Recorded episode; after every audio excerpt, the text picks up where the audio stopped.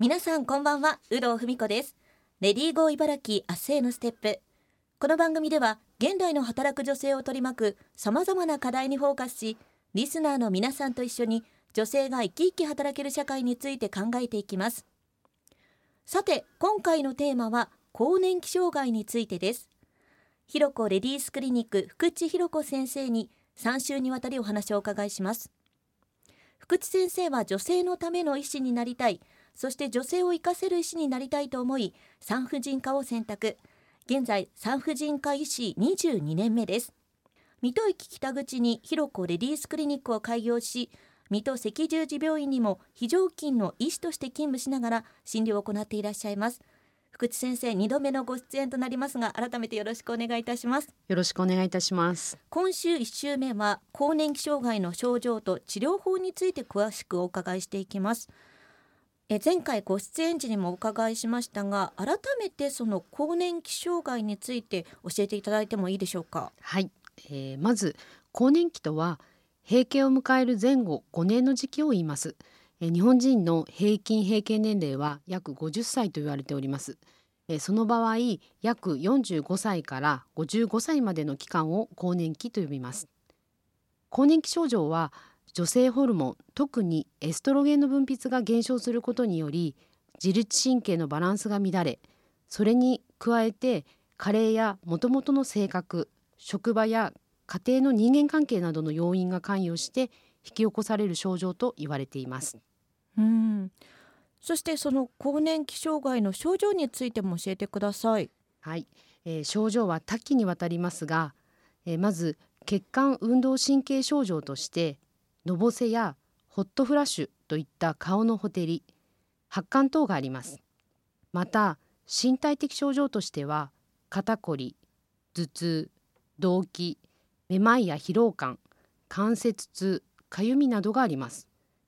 またその他にも気持ちの落ち込みやイライラ不眠などの精神的な症状もあります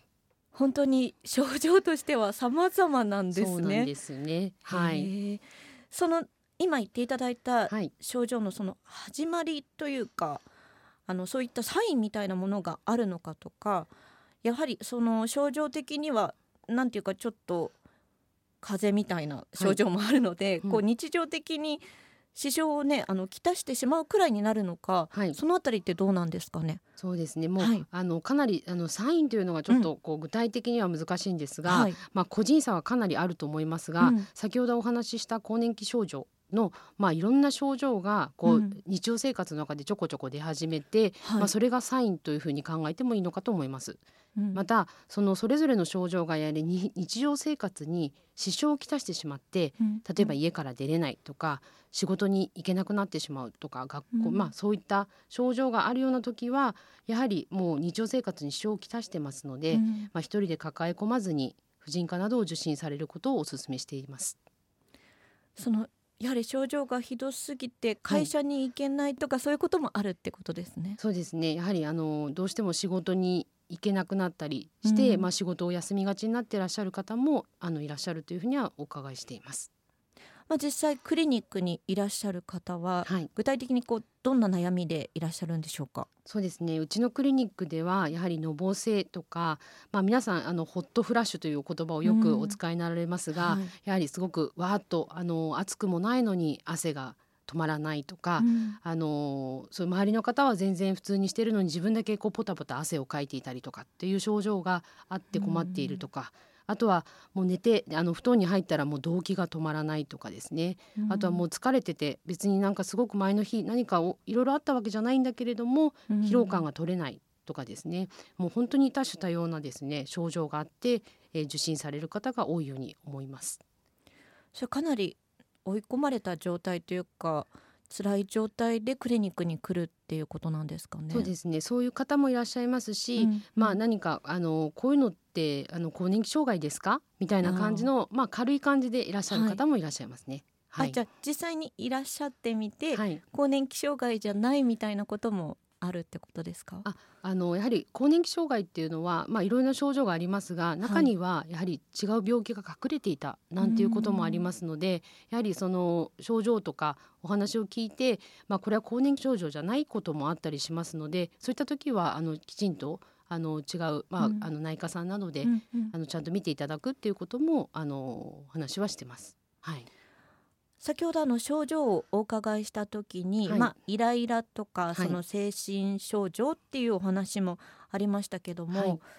なんかそうするとこう一般的にありそうなことというか、はい、一般の方でもよくあることなような気もしますけども、こう精神的なものとのそう線引きっていうのはどういうふうにこう考えたらいいんでしょうか？そうですよね。あの気分の落ち込みについてはなかなかその更年期による抑うつなのか、はい、それとも一般的なうつ病なのかっていうのを線引きをするのがすごく難しいと私は思ってます。でただ私の場合はまずあのいらっしゃった方に、はい、まあ、お話をよく聞いてですね、はい、それで症状を聞いて、まあ、更年期障害の夜抑うつなのかなと思うような時は、まあ、更年期の治療をまず始めています。しかし、あのやっぱり治療していても全然症状が緩和しないとか良くならないというような方にはですね、やはり専門の先生、まあ、心療内科の先生などに、えー、ご案内をして婦人科からのアプローチもしながら同時に診療することをお勧めしています。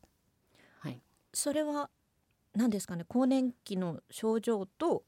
メンタル的なものが同時に起きてるってこともあるんですかね？まあ、えーと同時そうですねやはりそのまあ更年期の時期に起きてる抑うつ症状が、まあ、もしかするとその抑うつのものが、まあ、悪さして、まあ、うつ病のような症状に、まあ、つながっていくことも、まああのまあ、なくはないんじゃないかなと私は思ってます。はい、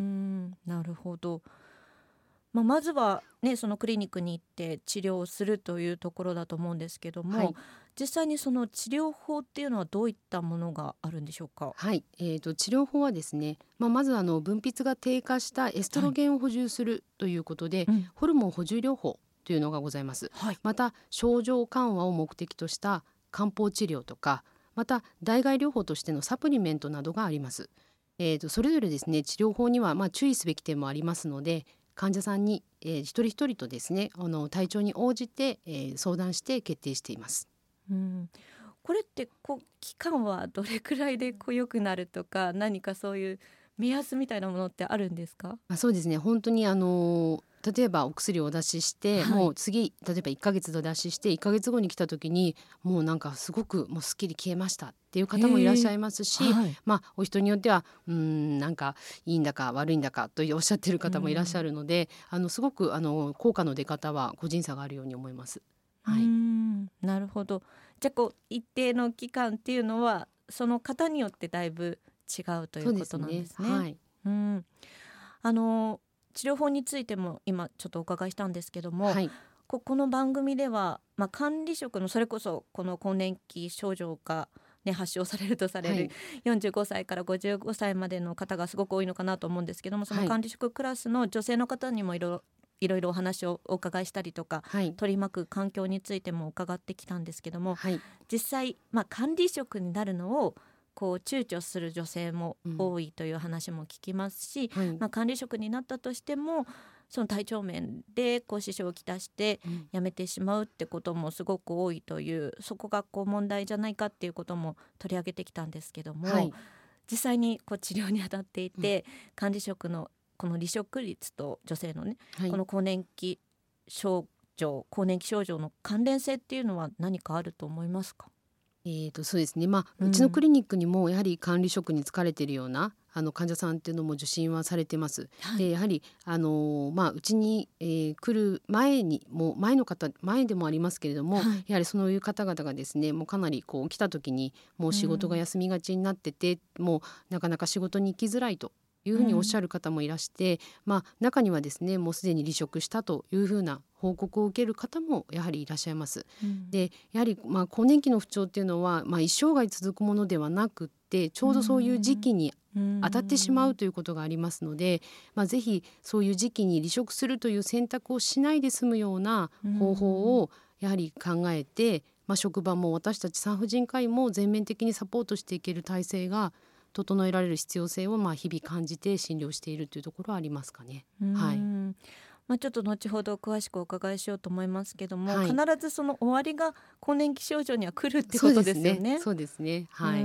だからその時までなんとかこう持ちこたえられるように、はい、会社側もケアが必要ということですね。そうですね。はい、そう思います。うん、今週は更年期障害の症状と治療法について詳しくお伺いしました。来週は更年期障害の対策についても詳しくお伺いしていきます。来週もどうぞよろしくお願いいたします。福地先生、ありがとうございました。ありがとうございました。